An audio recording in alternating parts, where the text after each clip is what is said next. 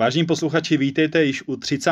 investičního podcastu, který se tentokrát bude věnovat hodně nadčasovému tématu a to otázce, zda mohou investice zajistit trvalý příjem nejen budoucím generacím.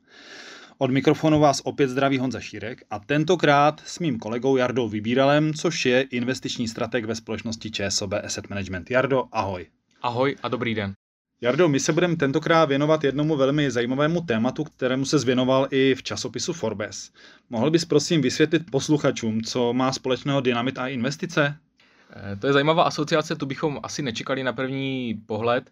Eh, je to osoba Alfreda Nobela, který proslul jako vynálezce dynamitu, ale je to i člověk, který dal své jméno a svůj majetek Nobelově nadaci. Pojďme se tedy na chvilku podívat do té historie, vlastně kde vznikl, uh, vznikla ta myšlenka no, nadace a uh, Nobelovy ceny. Alfred Nobel v roce 1867 získal patent na dynamit. On tehdy byl hnán svou vizí celosvětového míru. On počítal s tím, nebo doufal v to, že tím, že vymyslí takhle třeskutou a ničivou záležitost jako ten dynamit, tak doufal, že lidstvo již nikdy bude válčit, protože, protože ty hrozivé dopady války, války lidstvo změní natolik, že už se válčit nebude. Eh, bohužel vidíme, že tahle iluze byla skutečně, skutečně pouze, pouze iluzí. Ale zajímavá, zajímavý moment v životě Alfreda Nobela nastal v roce 1888 a to tehdy se stalo to, že francouzský tisk eh, předčasně Alfreda Nobela pohřbil. Eh, spletl si to s jeho bratrem, který tehdy, tehdy skonal. Alfred Nobel byl údajně dle legendy vyděšen, když si četl ten jeho nekrolog, kde bylo napsáno v novinách zemřel obchodník se smrtí. A údajně v ten moment se v něm natolik hnulo svědomí, že se rozhodl odkázat většinu svého tehdejšího majetku, což bylo 31 milionů švédských korun, eh, na zvláštní fond a tento fond měl do budoucna oceňovat významné vědce, spisovatele, eh, osoby, eh, které se zasloužily o světový mír, politiky, literáty. Ta první Nobelova cena byla udělena v roce 1901. My ekonomové hodně sledujeme udělování Nobelovi, Nobel, Nobelových cen za ekonomii, ty se udělují až od roku 1968. Mm-hmm. Dobře, máme tady teda objem na začátku 31 milionů švédských korun a můžeme se bavit o tom, jak tyto prostředky byly spravované? Jaká tam byla investiční strategie třeba, jestli nějaká byla, ale musela být pravděpodobně. Byla tam investiční strategie, velmi dobrý dotaz musela být. Eh, ta investiční strategie byla určená samotným Alfredem Nobelem. On byl ve svém jádru konzervativní člověk a tu svoji, tu svoji konzervativnost promítl i do eh, investiční filozofie Nobelovy nadace. Eh, on tedy si přál, aby nadace o své prostředky především nepřišla. Ty byly tedy alokovány především do těch nejbezpečnějších investic v té době, tedy nabízely se státní dluhopisy, eh, především ty švédské. Eh, doplňkově tam v úvahu přicházely ještě, ještě nemovitosti.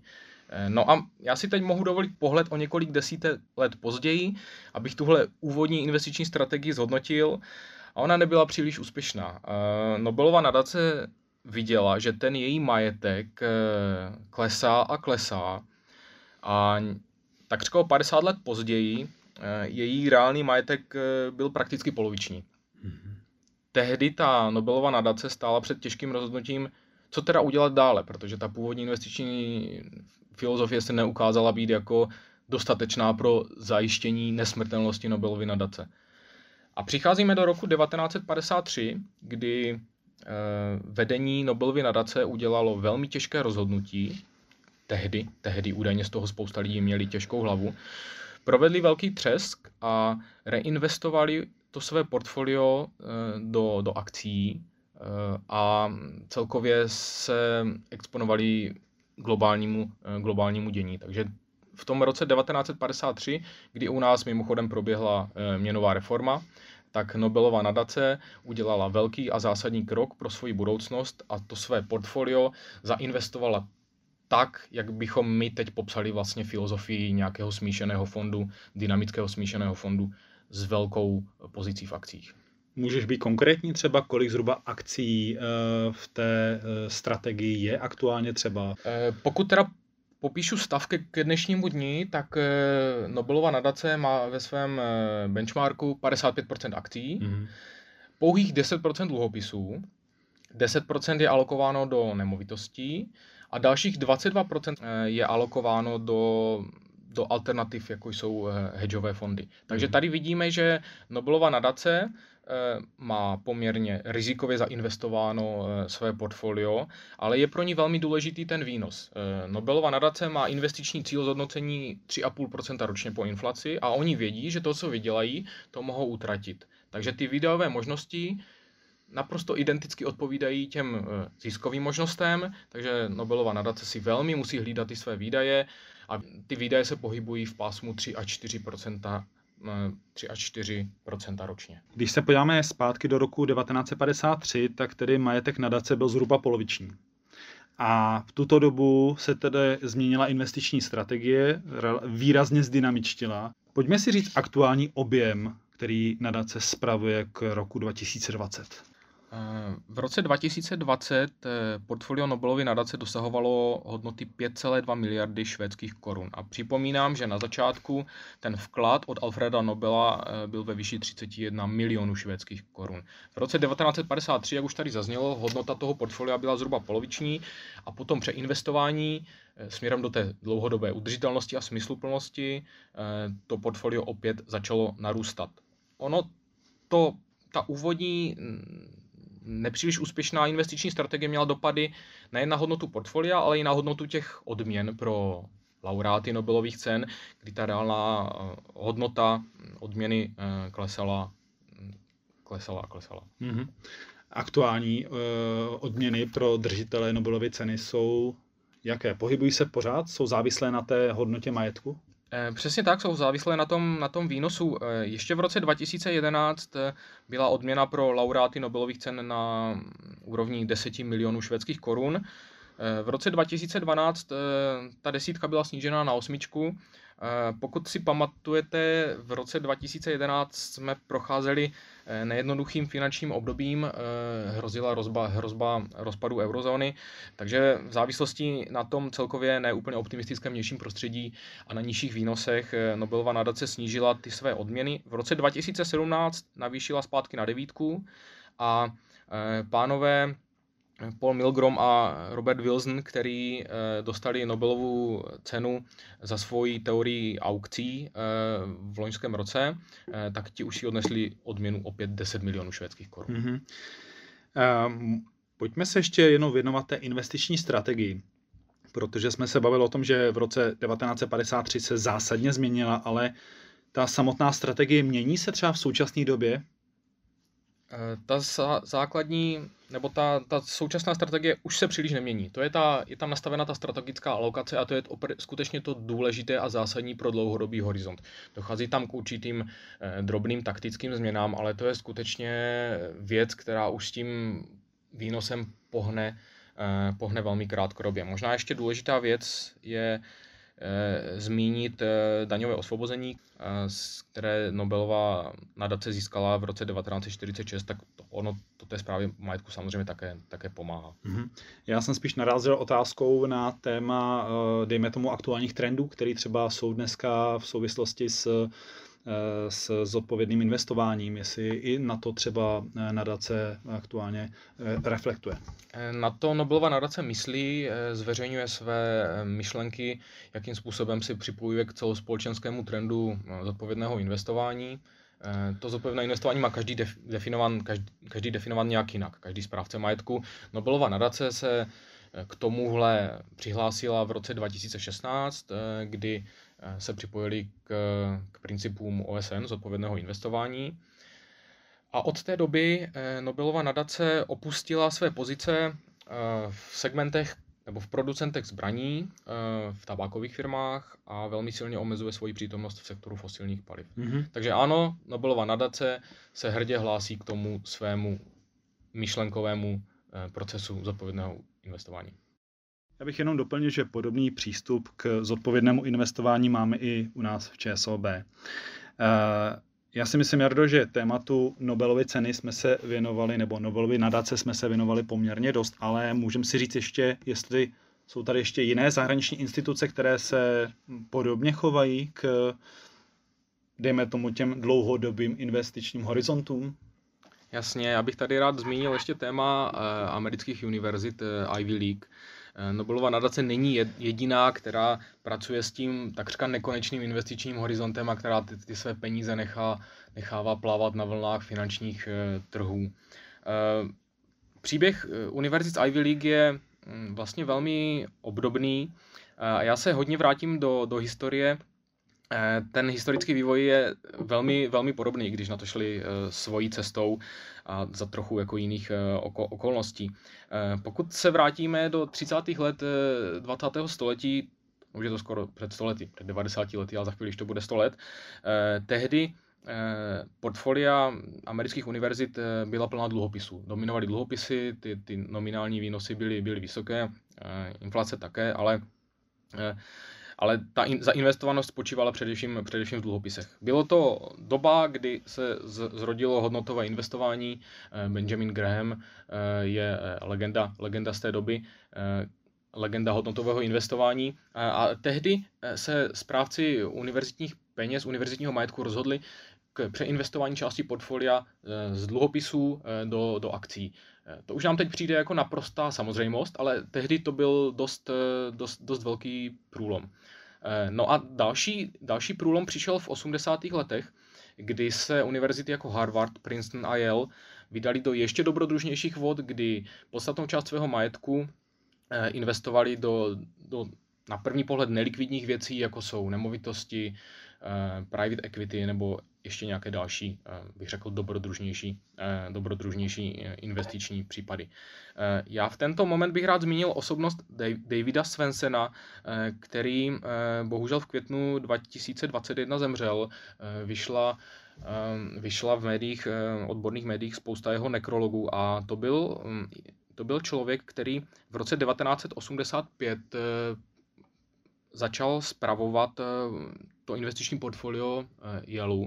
A tehdy investiční portfolio této univerzity dosahovalo objemu asi 1 miliardy dolarů. On tam tehdy přišel eh, a způsobil takovou revoluci. On říkal, investiční horizont tady té instituce je přece mnohem delší než můj, váš nebo koho, kohokoliv jiného. Vy potřebujete, aby tady ta instituce byla za 100 let, za 200 let, aby měla svůj majetek, aby mohla předávat své know-how a vzdělávat, vzdělávat studenty. Takže mu se tehdy povedlo to skutečně stát u toho dalšího revolučního průlomu, kdy část těch akcí a dluhopisů byla uprodána a byla, byla investována do, do, do hedžových fondů a, a, a do private equity a do, a, do, a do private equity investic.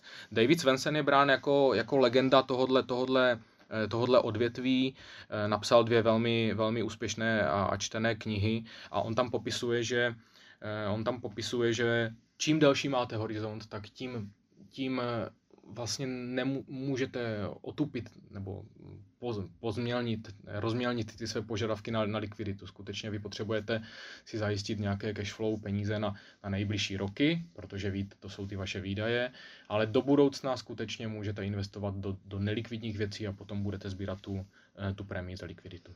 Můžeme se bavit o, dejme tomu, výsledcích jeho investiční strategie, když jsme začínali teda uh, těch pár desítek let zpátky s jednou miliardou, tak jestli máš čísla aktuální k tomu, jaký ten objem je? Eh, on tehdy nastoupil eh, do Jelu a eh, hodnota toho portfolia měla asi jednu miliardu dolarů. Aktuálně Jel spravuje miliard 31. Takže takže ten, ten nárůst je masivní, když dost pravděpodobně, tam, dost pravděpodobně tam budou i nějaké ještě přítoky nových peněz. Ale uni, univerzita v Yale není ta nejbohatší, nejbohatší je Harvard, eh, to je skutečně gigant a ten spravuje největší akademický nadační fond na světě o objemu takřka 42 miliard dolarů. Eh, to je obrovský, to je, to je, obr, to je obrovské portfolio a v nadsázce někteří o Harvardu mluví jako o, o hedge fundu, o jednom z obrovských hedge fundů a eh, a je to tak. Ostatní univerzity, Stanford 28 miliard, Princeton 26. Trochu jiná pozice je uh, Harvardu a Nobelovy nadace, protože Nobelova nadace, co vydělá, to může, to může utratit. Uh, Harvard je diverzifikovanější a ty příjmy z jeho investic tvoří, uh, v loňském roce to bylo 37% uh, jeho výdajů, takže takže ten Harvard má další, další zdroje příjmů, financování od vlády, školné a a, a další věci. Takže hmm. ten, ten příběh eh, Univerzit z Ameriky eh, a Nobelovy nadace je obdobný v tom historickém vývoji, je, jiné, je jiný v tom, eh, kolik ty nadace či instituce jsou schopny utratit. Hmm. Já bych tady jenom posluchačům upřesnil, že se nejedná, prosím vás, o harvardské investice, které jsme tady zažili v době kuponové privatizace, ale zde se skutečně bavíme o harvardské univerzitě, aby nedošlo k záměně a nějak myslím si, že si to v tomto případě skutečně nezaslouží. Ano, skutečně eh, tady se dá říct, není Harvard eh, jako Harvard. Důležitá ještě role je, eh, kterou David Swensen sehrál v roce 1987, protože tehdy se odehrálo takzvané černé, černé pondělí Black Monday na, na, na americké burze, kdy akcie dramaticky propadly a tehdy to portfolio univerzity Yale bylo, bylo hodně rozhozeno, protože poklesla, poklesla hodnota akcí, ale oproti tomu eh, hodně vzrostly dluhopisy na ceně. A on tehdy fakticky zvládl rebalancovat portfolio tak, jak by se to mělo dělat, to znamená prodal ty drahé dluhopisy a koupil levnější akcie. Byla kolem toho spousta, eh, spousta emo, emotivní, emotivních debat, ale to je ten moment, který on eh, ukázal, že důležité eh, důležité zastávat svůj kontrariánský přístup v momentě, kdy ta, fil, ta investiční filozofie je nějaká, je nalinkovaná, je potřeba ji dodržovat, když trhy e, reagují jakkoliv, tak prostě ten, ten rebalancing toho portfolia je velmi důležitý a nebát se jít proti tomu davu, nebát se dokupovat akcie a i likvidní investice v momentě, kdy se celý svět bojí a kdy se na nás valí negativní titulky. Mm-hmm. Jardo, děkuji. Já myslím, že my se teď z toho světa můžeme vrátit nebo podívat zpátky do naší české kotliny jestli můžeme vidět tady v českých podmínkách uh, nějaký podobný příběh, třeba ze současné doby. Ten příběh je velmi čerstvý a osobně z něj mám velkou radost. Eh, my tady jsme zaregistrovali eh, nadaci rodiny Vlčkových, která se snaží rozjet nadační model, jaký jsme v českém prostředí neviděli. Ondřej Vlček, CEO Avastu, tvrdil, že věnuje této nadaci asi miliardu a půl českých korun. A eh, dle informací, které máme, já teda mám informace pouze z médií, eh, v médiích bylo komunikováno, že něco přes miliardu korun českých bude vloženo jako, jako jistina do této nadace a nadace bude do budoucna financovat svůj provoz pouze z toho výnosu. A jaký je ten očekávaný výnos? Jak už jsem říkal, já mám informace pouze z médií, já ne, nevím, jak to portfolio bude zainvestováno, ale dle mého odhadu 5-6% eh, eh, ročně je naprosto reálný a spíše konzervativnější odhad, takže pokud tam bude eh, zainvestována miliarda, tak takových 50-60 milionů korun ročně na ten provoz by mělo bez mhm. problému, mm. bez problému stačit. Takže hlavním cílem je za prvý pokryt inflaci a za druhý v podstatě vydělat si na ten provoz té nadace, aby byla schopna do budoucna zhodnocovat majetek. Ano, a tohle je věc, jakým se fakticky vynalezla, vynalezlo perpetuum mobile. Ano, mm-hmm. pokud chceme dlouhodobě žít ze svého majetku, musíme mít naakumulovanou mm, velkou část svého majetku a potom brát pouze, pouze ty výnosy, aby ten majetek neklesal. Ta, já teda upřímně nevím, jestli někdo z našich posluchačů má tak velký objem prostředků, aby si mohl vydat touto cestou. Nicméně eh, myslím si, že tady dneska v tomto podcastu zaznělo několik zajímavých věcí, kterých se můžeme držet my jako investoři, eh, byť třeba drobnější, tak můžeme si vypíchnout asi ty možná nejzajímavější nebo nejdůležitější body? Eh, já jsem tady mluvil o, o, o nadacích a všechny tyhle nadace, instituce, vysoké školy mají fakticky nekonečný investiční horizont. Takže čím další investiční horizont, eh, tím více takzvaně rizikových investic do toho portfolia patří, ale on ten často riziko rozmělní a potom eh, je jako jiný dopad těch rizikových investic eh, za, za tři roky a za pět let, anebo pokud se podíváme na, na dobu za 20 či 30 let. Takže ten nekonečný, fakticky nekonečný investiční horizont a, a, takzva, a rizikové zainvestování institucím zajistí dlouhodobou a, a dlouhodobou, ne, dlouhodobou životnost fakticky Eh, nesmrtelnost. Taky je velmi důležité mít nastavené investiční cíle a nebát se upravit tu investiční strategii v reakci na dění na trzích, když akcie propadnou, eh, dokoupit je a, a nebrat ohledy příliš na, na nějaké mediální strašení. Dobře. Jardo, já si myslím, že pro dnešek eh, to bylo opravdu výživné téma, hodně zajímavé. Eh, myslím si, že takhle, takovouhle lekci historii jsme v těchto našich podcastech ještě neměli, proto je dobrý, že ten 30. podcast je takto premiérový. Eh, já ti moc děkuji za ty informace, za tvůj čas. Přeju ti, ať se daří, hlavně hodně zdraví, to je ten dnešní době asi nejdůležitější. A vám, vážní posluchači, také přeji hodně zdraví a pohody a budu se s váma, i případně s Jardou v budoucnu opět těšit na slyšenou.